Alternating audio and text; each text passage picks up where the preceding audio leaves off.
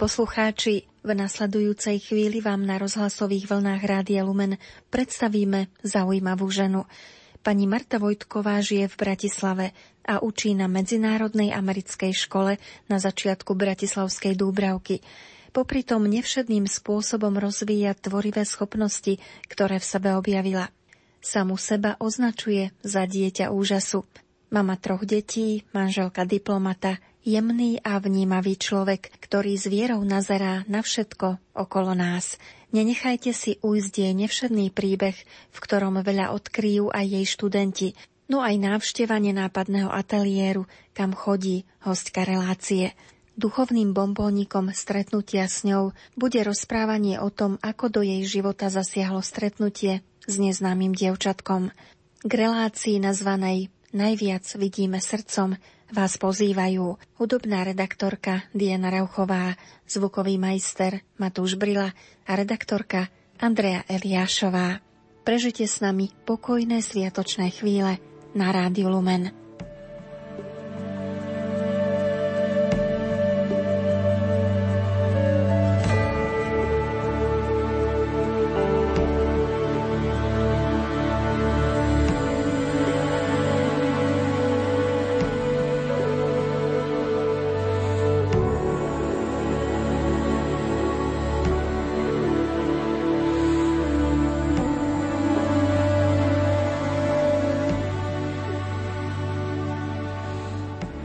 Do medzinárodnej školy na začiatku Bratislavskej Dúbravky, kde pani Marta Vojtková učí nadaných študentov, vedie veľa schodov, dverí a chodieb. Za nimi som našla zdielnych študentov. Viktória, ako vy vnímate vašu pani učiteľku ako pedagóga, ale zároveň ako človeka? Samozrejme nie len naša učiteľka, ale to naša kamarátka, veľmi veľká opora. A preto ju my celá trieda prezývame taká naša školská mamina. Takže ona nielen, že nás veľa naučí, ale tie hodiny sú vážne zaujímavé. Vyslovene sa tešíme na tie hodiny aj do školy. Je prísna, alebo v čom je prísna, ak je prísna? A tak ona prísna, aj keď chce vidieť, to moc nejde niekedy. Ale zasa naučiť nás naučí skutočne veľa. Samuel, prezraďte, ktoré také ľudské vlastnosti u vašej pani profesorky vám z tých stretávaní s ňou tak vychádzajú na povrch, ktoré ona v sebe má? Není až taká prísna, ale s tým milým prístupom nás dokáže niečo naučiť a vďaka tomu môžeme na hodine aj mať také ako keby kamarátske diskusie, že môžeme sa rozprávať o iných veciach ako len štúdivo, ale pritom sa aj tak niečo naučíme. Čo vy hodnotíte doteraz ako možno taký najväčší prínos pre vás z tých jej hodín?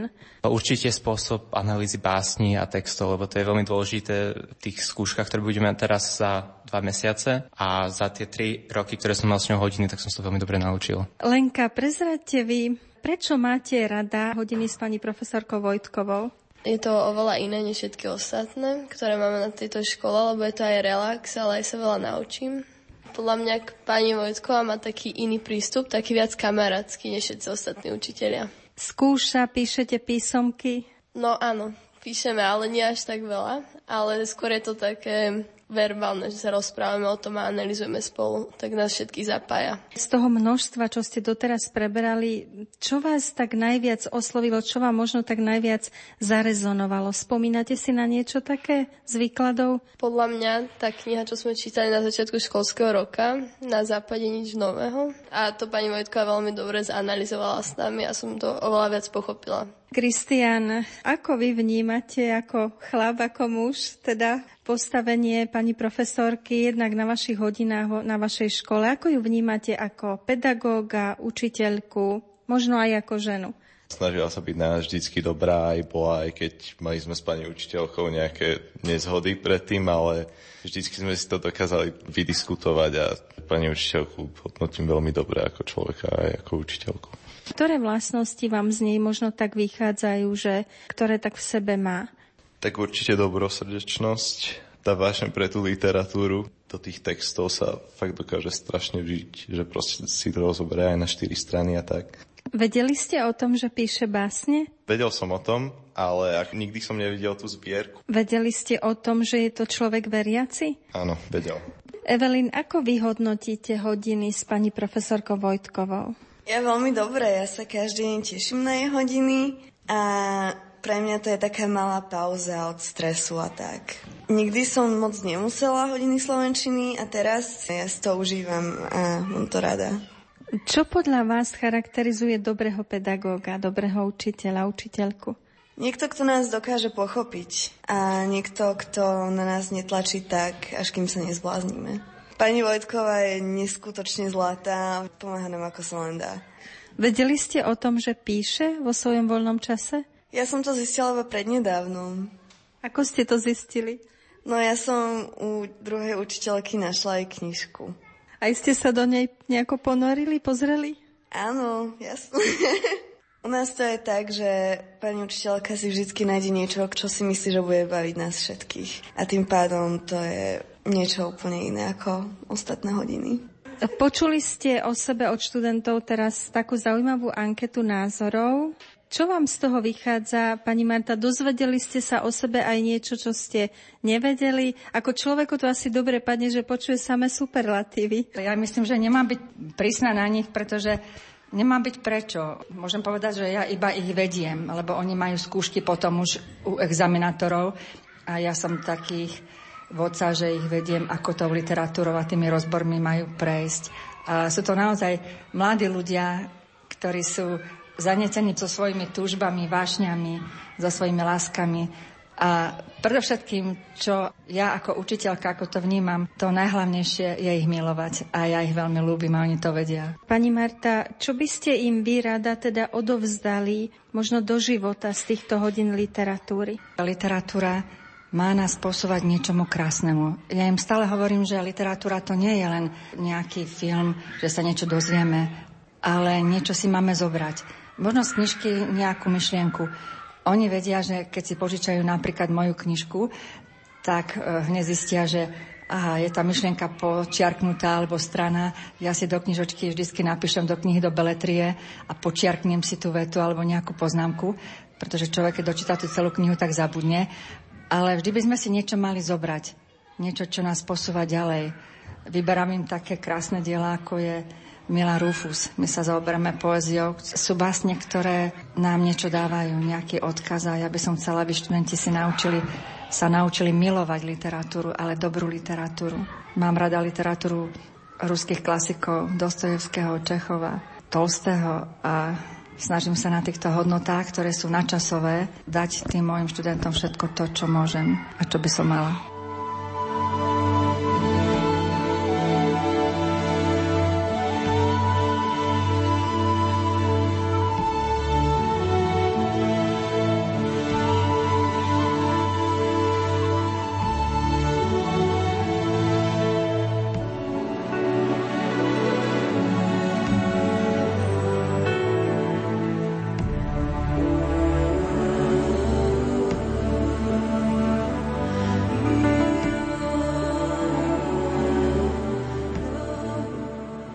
No a po zaujímavej mozaike výpovedí spomedzi študentov zamierime do zaujímavého výtvarného ateliéru Arte Via v centre Bratislavy. Pani Marta sem totiž občas chodí cibriť svoje výtvarné vlohy.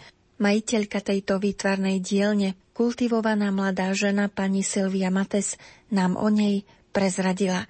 Tak Martušku poznám asi pol roka, alebo možno je to aj dlhšie. Takou náhodou mi niekto zaklopkal na dvere. Pani Martuška zavítala do ateliéru. Už tri som videla, že, že naozaj tak úprimne je tak prekvapená atmosférou asi, čo sa tu deje. A videla som teda o nej ten záujem, tak sme sa dohodli tak nezáväzne, že sa niekedy príde pozrieť. No a tak sa vlastne stala takou členkou, aj keď nepravidelnou, ale mala som taký pocit z nej, že chce, túži teda, alebo ona aj pracuje na svojom umení, nakoľko je pedagógom a pracuje určite s kreativitou. A je to veľmi vnímavý a citlivý človek. Čiže mala som taký pocit, že chce doplniť nejaký ďalší rozmer ešte, od slova sa posunúť ešte aj k obrazu. A to mi tak u nej zapadá do takého jedného krásneho celku. Držím jej palce na tejto ceste a na tom, ako sa snaží vnímať a vníma krásno, lebo si myslím, že to, ako sa prejavujeme, je vlastne v našom vnútri. Čiže ak vnímame krásno, alebo keď sme vnímaví ku krásnym veciam, máme ho aj v sebe. Čiže pracujeme na tom vlastnom živote, ak pracujeme na tom svojom umení. No a Martuška je tento človek. Takže jej držím veľmi pekne palce, aby sa jej teda darilo a aby aj jej knižka, ktorú pripravuje vlastnými obrázkami, našla teda odozvu u čitateľov, ktorí tiež ocenia to krásne.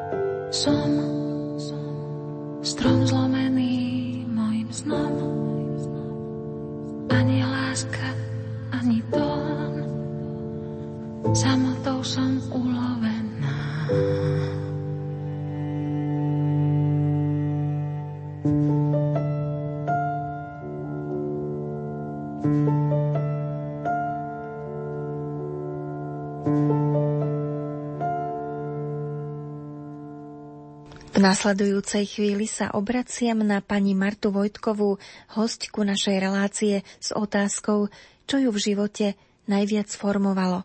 Každého človeka formuje rodina, myslím si. Ja som sa narodila v učiteľskej rodine, kde maminka aj ocko, učitelia, a tak nás viedli. My sme tri sestry, ja som druhá, a zaujímavé na tom je, že keď som aj niečím chcela iným byť, tak rodičia, že nie, najlepšie budete učiteľky.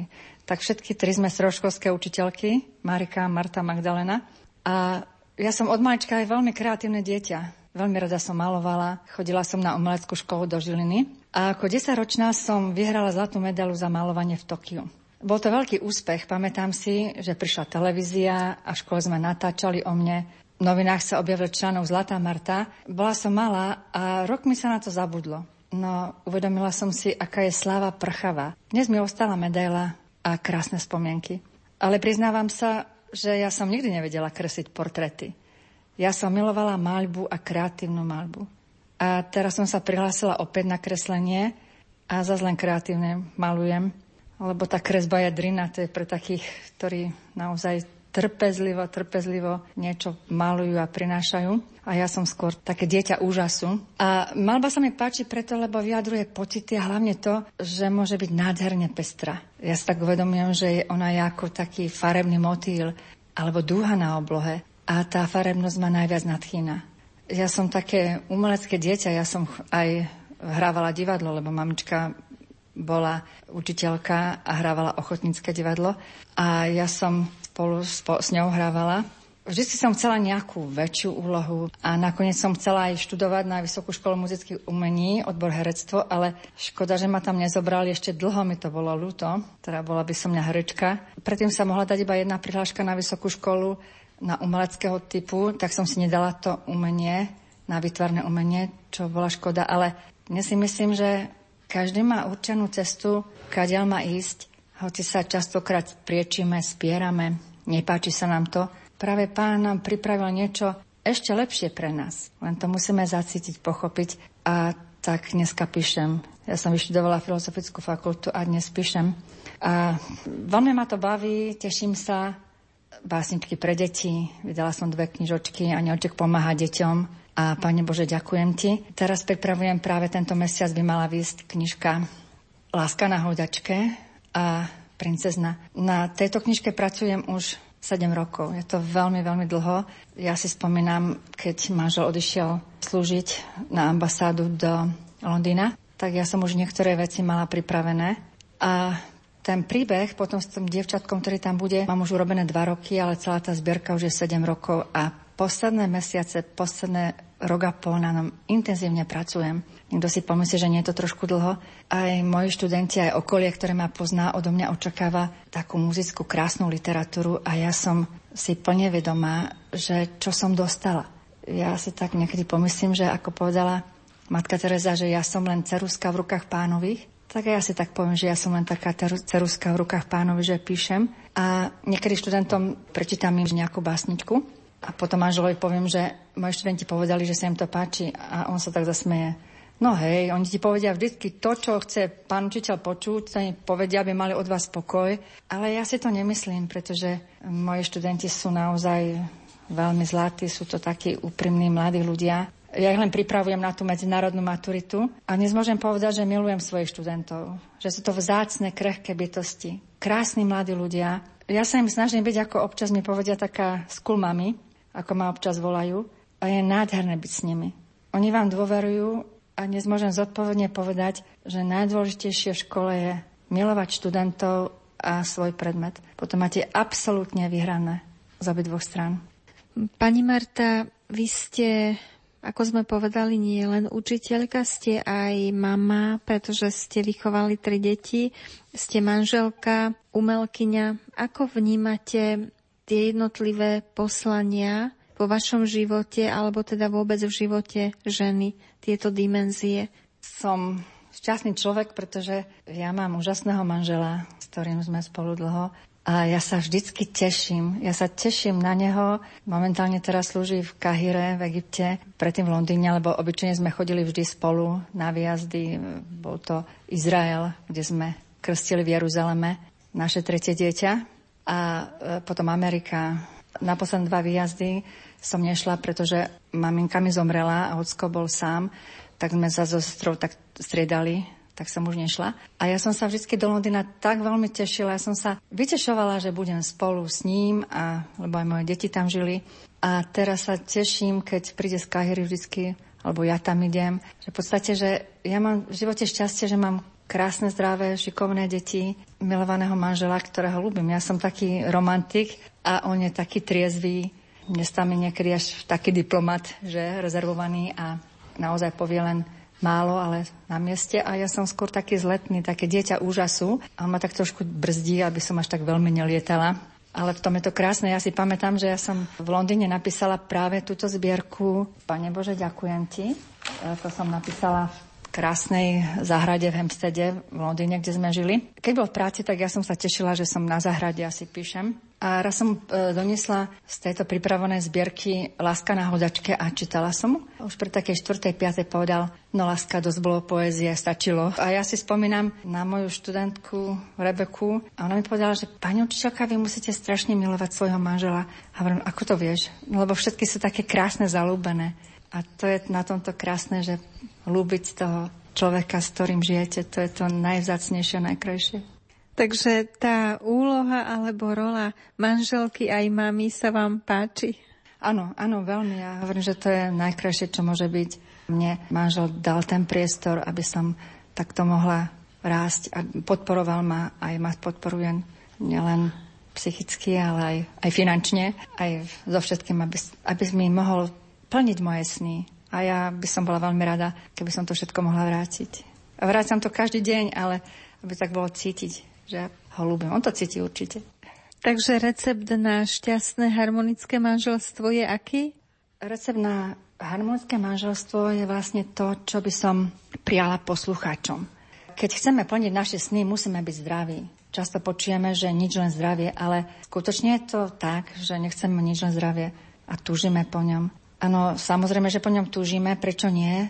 Ale čo je hlavné, tak to je láskavá spoločnosť. Veď dieťatko sa narodí do rodiny, kde ho všetci očakávajú. Teda prichádzame do spoločnosti a rodíme sa do rodiny a nie do samoty. To značí, že my už od okamihu narodenia sme začlenení do spoločnosti a nie do samoty a opustenosti. My nikdy nie sme sami vo chvíli narodenia. A ja z úprimného srdca želám poslucháčom, aby nikdy neboli sami. Aby mali niekoho nielen vedľa seba, kto býva s nimi, ale niekoho, kto sa naozaj zaujíma o nich. Človek musí pocítiť objatie, počuť pekné slová, ísť spolu na prechádzku, pretože mňa môj manžel naučil milovať prírodu. Ja som nikdy nelúbila tak, ako teraz, pretože on je ako on je turista, športovec, a za mladý hrával hokej, on je naozaj úplne iný typ ako ja. A mne sa na tú prechádzku koľkorazí tak nechcelo ísť, pretože ja nie som typ taký, že čo by som do prírody utekala. Ale dnes áno, pretože on ma ju naučil milovať. A teraz si poviete, že ale ako to všetko môžeme obsiahnuť? Ako to človek môže obsiahnuť toto všetko? Dnes viem, že možno je to práve preto, že by sme mali viac druhého počúvať. Počúvať, aj keď niekedy nemáme chuť na rozhovor a sme unavení. A čo je najdôležitejšie, dávať. Dávať z toho, čo sami máme málo. A potom, keď to dostaneme, nezabudnime sa usmiať a poďakovať. To je niečo, čo máme a niečo môžeme robiť. A ja nám všetkým želám, aby sme mali jeden druhého radi, aby sme mali jeden pre druhého čas a aby sme sa na seba viac tešili.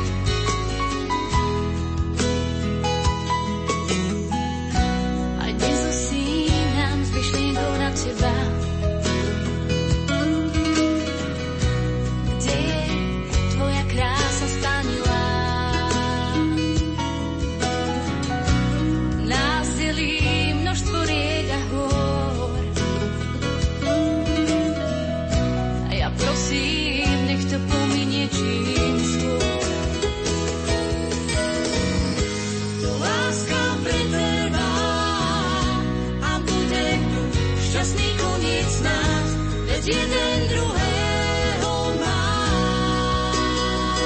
Na to všetko rád, tie milé nemôžu nám našu lásku vziať, keď jeden druhého má. Naozaj rád. To láska pretrvá a bude šťastný koniec snáď, veď jeden druhého.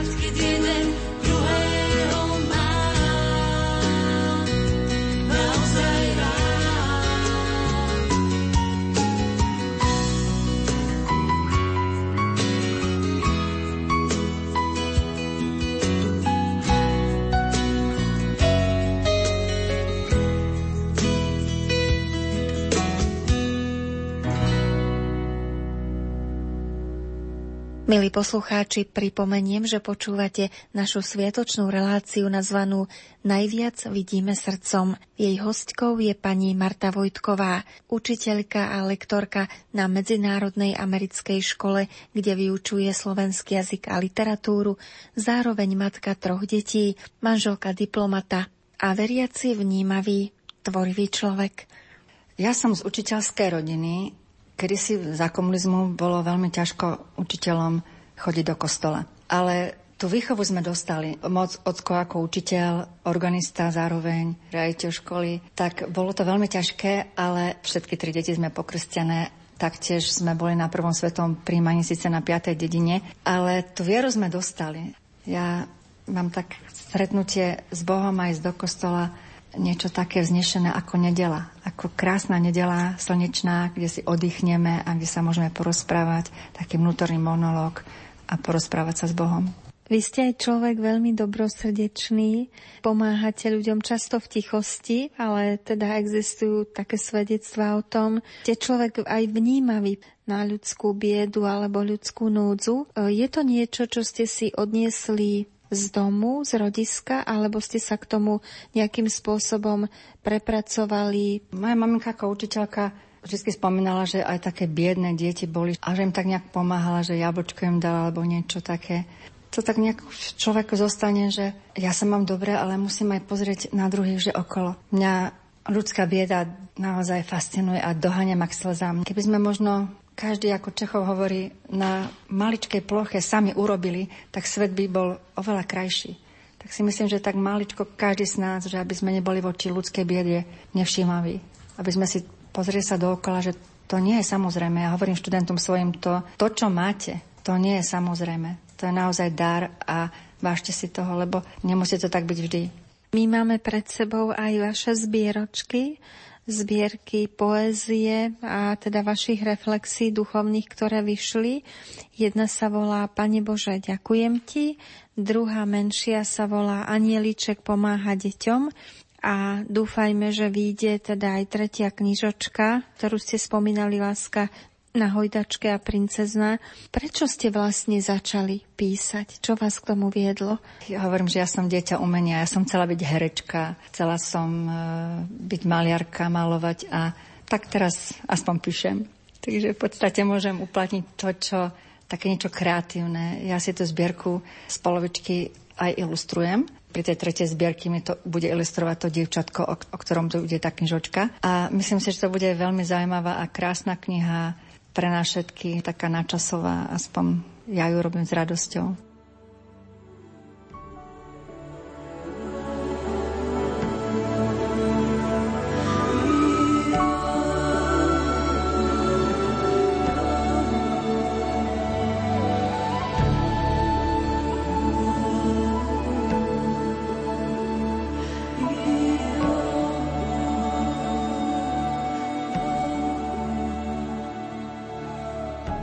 V tejto chvíli zalistujeme v pripravovanej knihe Marty Vojtkovej. Niekoľko úryvkov z nej prečíta interpretka Eva Žilineková. Ponúkajú veľa podnetov na zastavenie sa a premýšľanie o veciach všedných i celkom nevšedných. Napokon Posúďte sami. Dievčatko som stretla na lavičke pod hradom Devín. Pozeralo do vody a niečo písalo. Podišla som k nemu, chcela som si prisadnúť a vtedy som zistila, že niečo kreslí. Poobzerala som sa dookola, či neuvidím jeho mamu alebo niekoho iného, s kým prišlo. Môžem si sadnúť? Prihovorila som sa jej, ale vôbec mi neodpovedala. Môžem si vedľa teba sadnúť? Spýtala som sa ešte raz, trošku hlasnejšie. Ale ani teraz mi na otázku neodpovedala. Sadla som si k nej a pozerala som sa na ňu. Vôbec nezbadala, že niečo hovorím. Hľadela na vodu, na tečúci Dunaj a ďalej si niečo kreslila. Ani si ma nevšimla. Môžem sa pozrieť? Opýtala som sa jej. Čo to kreslíš? Až teraz si ma všimla a zahľadela sa na mňa nádhernými očami. Mala neuveriteľne dlhé myhalnice a keď zatvorila oči, ako by sa okolo nich zamihotali malé vejáriky. Prižmúrila ich pred zapadajúcim slnkom, aby sa ešte jasnejšie zahľadela na vodu. Krúhy, plávajúce krúhy, odpovedala, ako by sme sa predtým dlhšie rozprávali, hoci na moju prvú otázku nereagovala. Chcem ich nakresliť, ako tancujú a potom bežia a robia krásne obrázky. Vidíte ich? Povedala nesmelo. Chcela sa asi uistiť, že vidím také isté kruhy na vode ako ona. Pozerala som sa na ňu, ale pohľadom ma prinútila, aby som sa zahľadela na tečúcu rieku. Snažila som sa nájsť plávajúce kruhy a v duchu som uvažovala nad mojou nedostatočnou fantáziou. Možno keby som veľmi chcela, a zdá by som našla aj ja kláňajúce sa vlny. Pozrite sa, ako rýchlo utekajú a pritom sa poklonia. Rukou ukázala na plávajúce kruhy. Poklonia? Opýtala som sa jej prekvapene. Kruhy, ktoré tancujú a potom sa poklonia. Zopakovala som, lebo som jej nechcela protirečiť. A komu sa klaňajú? Vieš? Spýtala som sa jej ešte raz a očami som hľadala kruhy na tečúcej vode.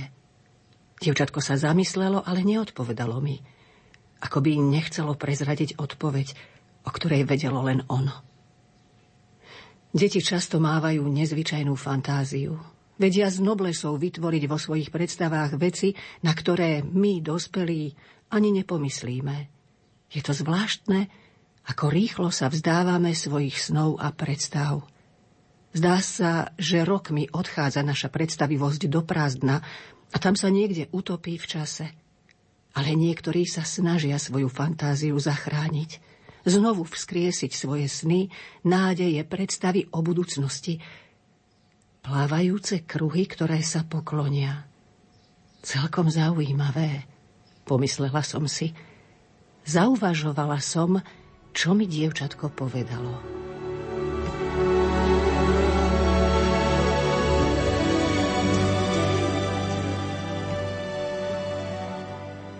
Všimla som si, že držala niečo v ruke. Zložený výkres, možno ten, ktorý sa mi chystala dať, ale si to rozmyslela. Nakoniec mi ukázala obrázok, na ktorom bolo dievčatko schované pod farebným dáždnikom. Kvapky dažďa vôbec nevyzerali ako kvapky, ale ako kamienky rôznych tvarov. Niektoré boli na konci veľmi špicaté, no medzi nimi boli malé srdiečka. Boli červené, ružové a belasé. Okolo padali ťažké dažďové kvapky. A tie nemali tvar slzy. To je len zdanie, pod ktorým si tieto zvláštne útvary predstavujeme. To len kvapkajúca voda z kohútika vyzerá ako slza nakreslená v obrázkovej knihe. Ozajstné kvapky dažďa vyzerajú všelijak, no nie tak atraktívne, ako ich maliari maľujú a ako si ich my predstavujeme. Neraz zdobia krásnu ženskú tvár, no vôbec nie sú atraktívne. A vari slzy sú? Sú slzy krásne? Koľko je v nich smútku, bolesti a trápenia? Netušíme, čo sa skrýva v kvapôčke vody, ktorú nazývame slzou. Dievčatko na obrázku sa túlilo pod dáždnikom a vyzeralo veľmi vyľakane. Ťažké oblaky zakrývali slnko, ktoré odrážalo zvláštne svetlo. Malá slečinka na obrázku mala mokré topánočky a bolo jej zima. Veľmi ma prekvapil ten obraz. Zahľadela som sa naň a princezná ma vyrušila zvláštnou otázkou, ktorú som už niekde počula. Koľko váži slza? Spýtala sa, ako by ju zaujímalo len to. Pani, viete, koľko váži slza? Svoju otázku zopakovala ešte raz. Neviem, ale je v nej ukrytá bolesť, smútok, trápenie a žiaľ. Neviem, koľko váži slza, ale tuším, čo sa v nej skrýva a odkiaľ pochádza. Raz som niekde vo filme počula takú otázku, ale teraz sa ma na to pýta toto malé krásne dievčatko. Náhle som zatúžila, aby sa mi to len zdalo. Priala som si, aby sa táto mladá slečna netrápila nad touto ťažkou otázkou. Ale ona sa pozerala na mňa a čakala odpoveď na svoju nezvyčajnú otázku. Chcela vedieť, čo poviem. Chcela poznať odpoveď práve odo mňa a presne teraz. V tej kvapôčke vody, ktorá steká políci z očí, ktoré sa pozerajú na svet cez uplakané a smutné zrkadielka, musí byť zaiste veľa bolesti. Oči sú v podstate sklíčkami, cez ktoré vidíme všetko krásne, no vo chvíli, keď sme smutní, sa naše oči zahalia a tak nemôžeme vidieť nič pekné. Všetko je sivé. Vyzerajú, ako by ich zahaľoval závoj, cez ktorý môžeme veľmi ťažko vidieť niečo krásne. Vtedy, keď sme smutní, svet nevyzerá farebný ani veselý, je ako sichravé novembrové počasie. Nie je v ňom slnečných lúčov, ktoré by ho robilo teplejším. Prečo sa ma to pýtaš? Povedala som jej to všetko skoro jedným dýchom. Tvoja slza, keď plačeš, je iná ako slza tvojej mamičky, keď ťa vidí, ako smrkáš a nariekaš. A potom slzičky malých slečien sú len taká ľahučká, stekajúca voda. Ale slzy dospelého, ktorý trpí, alebo vidí bolesť niekoho blízkeho a nemôže mu pomôcť. Také slzy stekajú po lícach a pália ako horiaca sviečka. A ešte sú aj iné slzy, ťažké a boľavé, ktoré zbierajú anieli do kalichov. Keď prídete do neba, tam si ich nájdete. Takto nejako som si to zapamätala od Pátra Pia.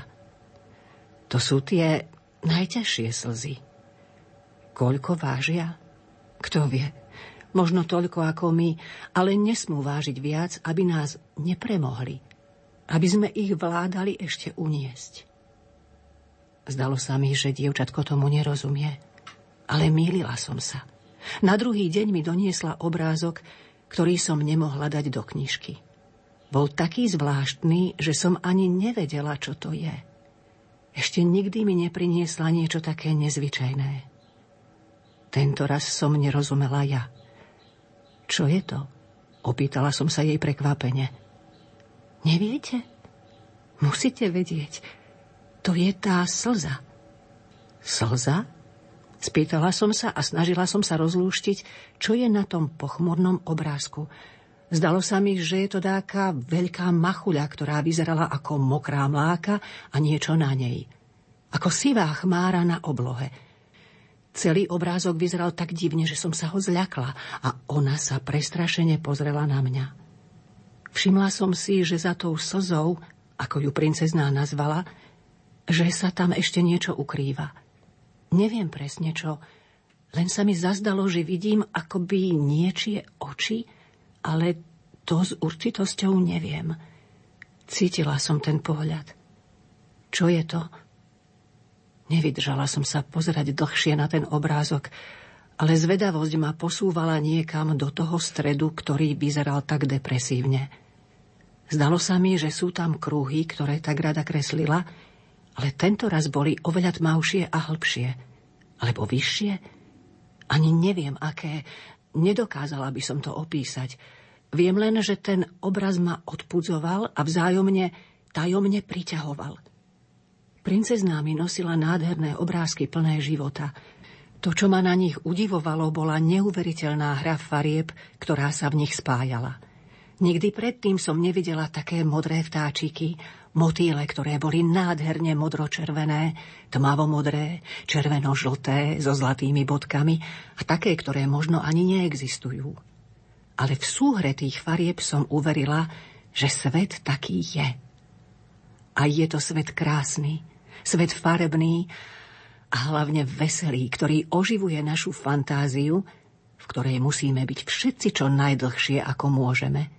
Inak zomierajú naše sny, s ktorými sme dlhé roky žili.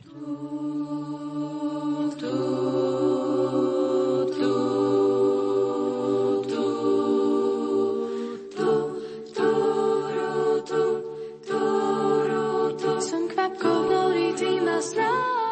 Je tak zvláštne, že vždy rád ma máš. Si svätý a ja s hriechom prehrávam.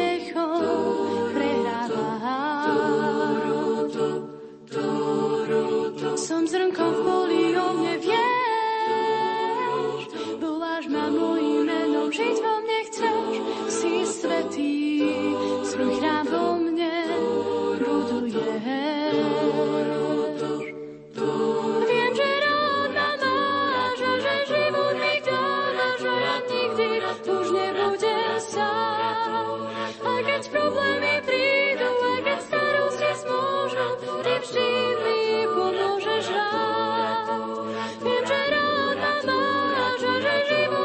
mne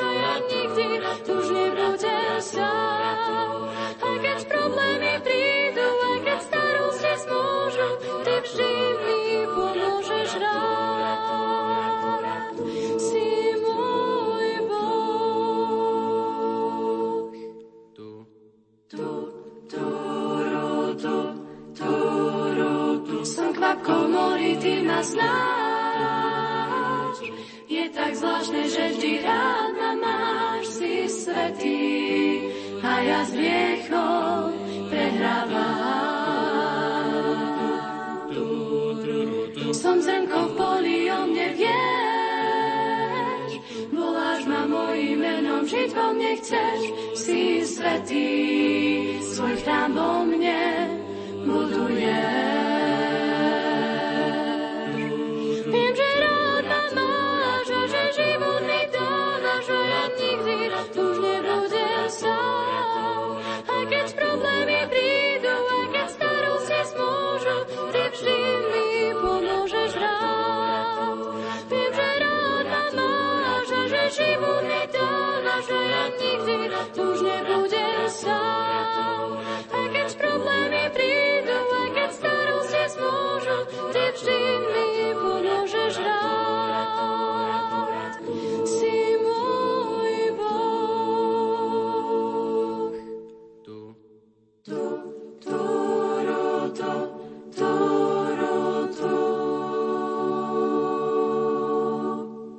Pani Marta Vojtková, ako sme už spomenuli, píše aj básne pre deti i dospelých. No a požiadala som ju, aby nám predniesla aj ona sama ukážku z vlastnej tvorby. Ďakujem ti za kačičky. Mama kačka po jazierku s kačičkami pláva. Spolu vo vodičke sa hrajú. Učí ich, ako plávať majú. Ako držať na vodičke brúška, aby si nezmáčali svoje žltulinké ušká. Pekne v rade plávajú malé kačičky. Vo vodičke studenej. Mama kačka ich krídelkom podopiera, vlastným dychom pozohrieva, aby im len teplo bolo. Tak sa o ne stará dobrá kačka mama. No a hostka pri mikrofóne pokračuje v našom rozhovore nasledovným vyznaním. Ja mám veľmi rada Slovensko. Mám rada Slovákov a keď dlho žijeme v zahraničí, tak sa tešíte domov. Teraz manžel, ako som spomínala, slúži v Káhire a keď som sa vracala z dovolenky domov, tak som sa tak veľmi tešila na Slovensko. Ja už nemám rodičov, ani mojich dobrých svokrovcov, ale ja som sa tešila domov. A ja som tú poslednú báseň v knižke Pane Bože, ďakujem Ti, ďakovala, ďakujem Ti za tú našu krásnu zem. Svet je plný krásnych vecí. Neviem, kam skôr pozerať. Ani neviem, Pane Bože, Za čo Ti najprv ďakovať? Od rána až do večera slnko hladká našu zem a na nebi žiari v noci na stotisíc jasných hviezd. Ďakujem Ti za slniečko a na nebi hviezdičky, za nebeskú mliečnú dráhu, keď večer hľadím do výšky. Ďakujem Ti za zvieratká v našom lese i tie, čo behajú po dvore, za vtáčiky, lastovičky i tie malé chrobáčiky, za trávičku, žitko v poli a na nebi hviezdičky. Neviem, kam sa pozrieť mám. Za čo Ti skôr ďakovať? Za všetko Ťa, Pane Bože, musím vrúcne milovať. Ja, taká malá básnička, za tú veľkú báseň, čo šepol si mi do uška. Ďakujem Ti, Pane Bože, za tú krásnu zem. Prečo som dala názov Pane Bože, ďakujem Ti? Pozerám, aký nádherný farebný svet je okolo nás. A my sme mocne spätí s prírodou a je to také dávne puto človeka a prírody. A mne neostáva nič iné, ako skloniť sa a povedať, Pane Bože, ďakujem Ti. Dokonca som sa stretla s názorom, kde sa ma ľudia pýtali, že prečo ste dali názov Pane Bože, ďakujem Ti. Jedna pani mi povedala, že sú tam také milé básničky a nemohli ste dať nejaký iný názov, že lepšie by sa vám to predávalo. Veľmi ma to prekvapilo. Dnes ako by sa ľudia báli povedať nahlas Bohu ďakujem. Ja si spomínam, raz som počula, že jeden významný maliar v rozhovore povedal, že niektorí ľudia sa snažia porúcať piliere, o ktoré sa môžeme oprieť. A o ktoré sa opierali naši predkovia, aby v tých ťažkých chvíľach prežili a v tých radostných, šťastných chvíľach ďakovali. Ak človek tento pilier nebude mať a nebude sa mať o čo oprieť, sám padne. Lebo dnes sa nám ponúka vidina prepichu, pohodlia, mať všetko, čo iní nemajú, luxusné veci, ale my sme tak zabudli investovať a prestali sme investovať do vzťahov. A to je najvzácnejšie. Ja si myslím, že najvzácnejší je čas darovať svojim blížnym čas, chvíle prežité spolu s nimi.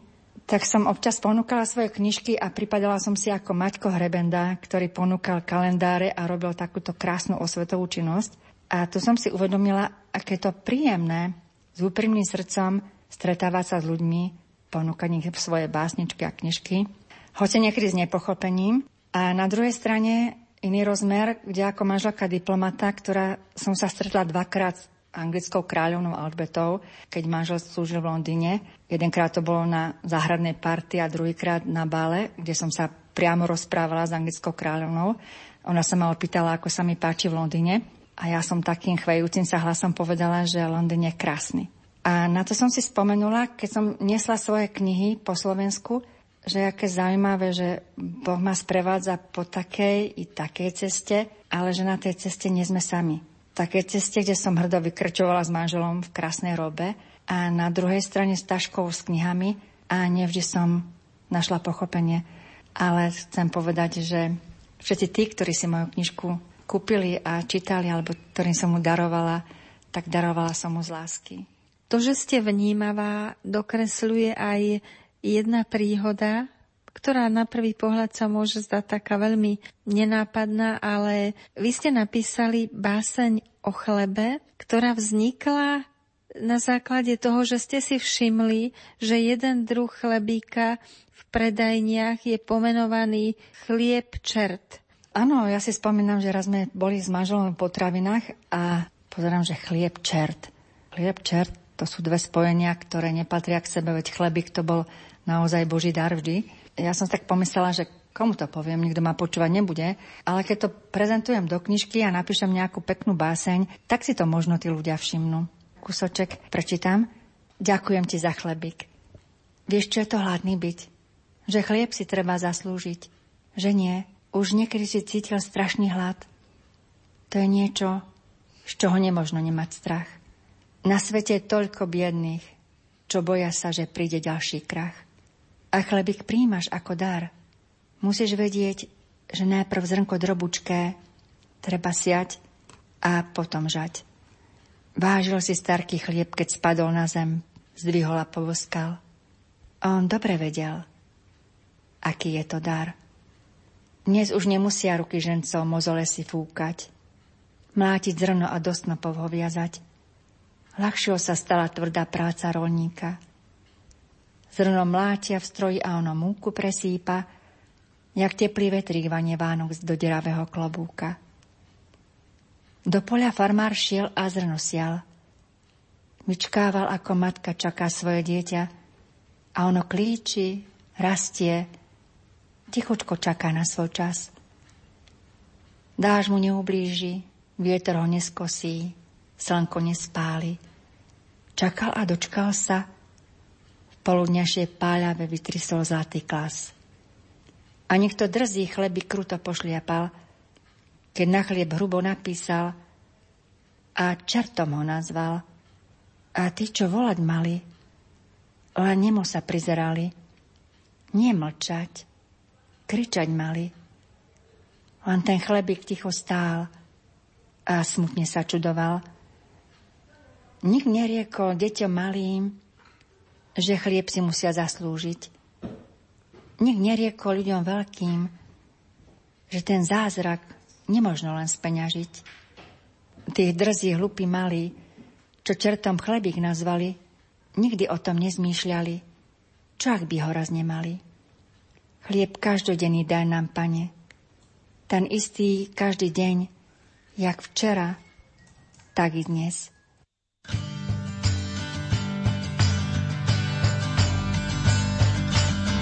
Dobrorečím Ti, Bože, za chlieb, ktorý nám dávaš. Bez neho žiť nemôžeme, ňom pokrmom sa stávaš a tiež za víno v báne, čo srdce obveselí, či sladké, či kyselé, v krv Tvoju sa premení.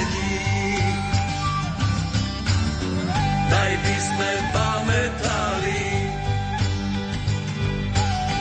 že boli a sme Tvoji, za všetko ďakovali a piese chváli peli. Daj nám to nezabudnúť, že Ty sa o nás staráš, chceš s nami vždy pobudnúť. Úžasný si, Pane náš.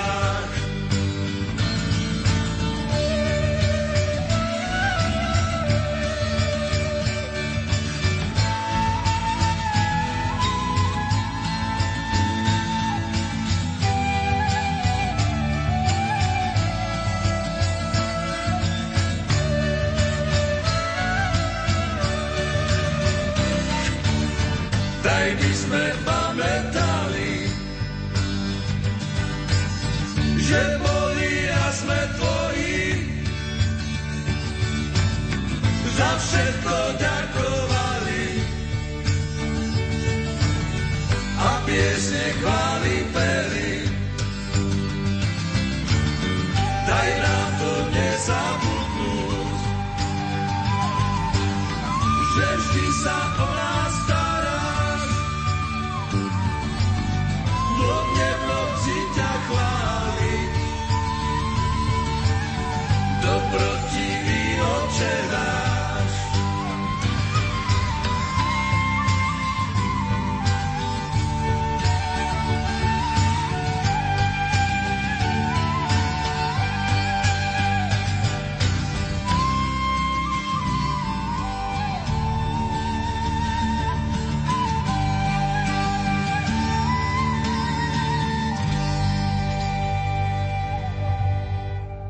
Milí poslucháči, pani Marta Vojtková z Bratislavy, hostka práve sa končiacej relácie, nám počas uplynulej hodinky odovzdala viacero cenných posolstiev.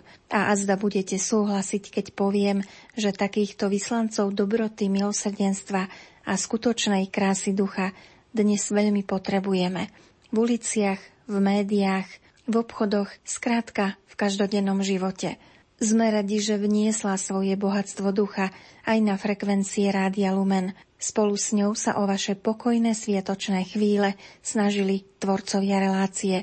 Hudobná redaktorka Diana Rauchová, zvukový majster Matúš Brila, interpretka Eva Žilineková a redaktorka Andrea Eliášová.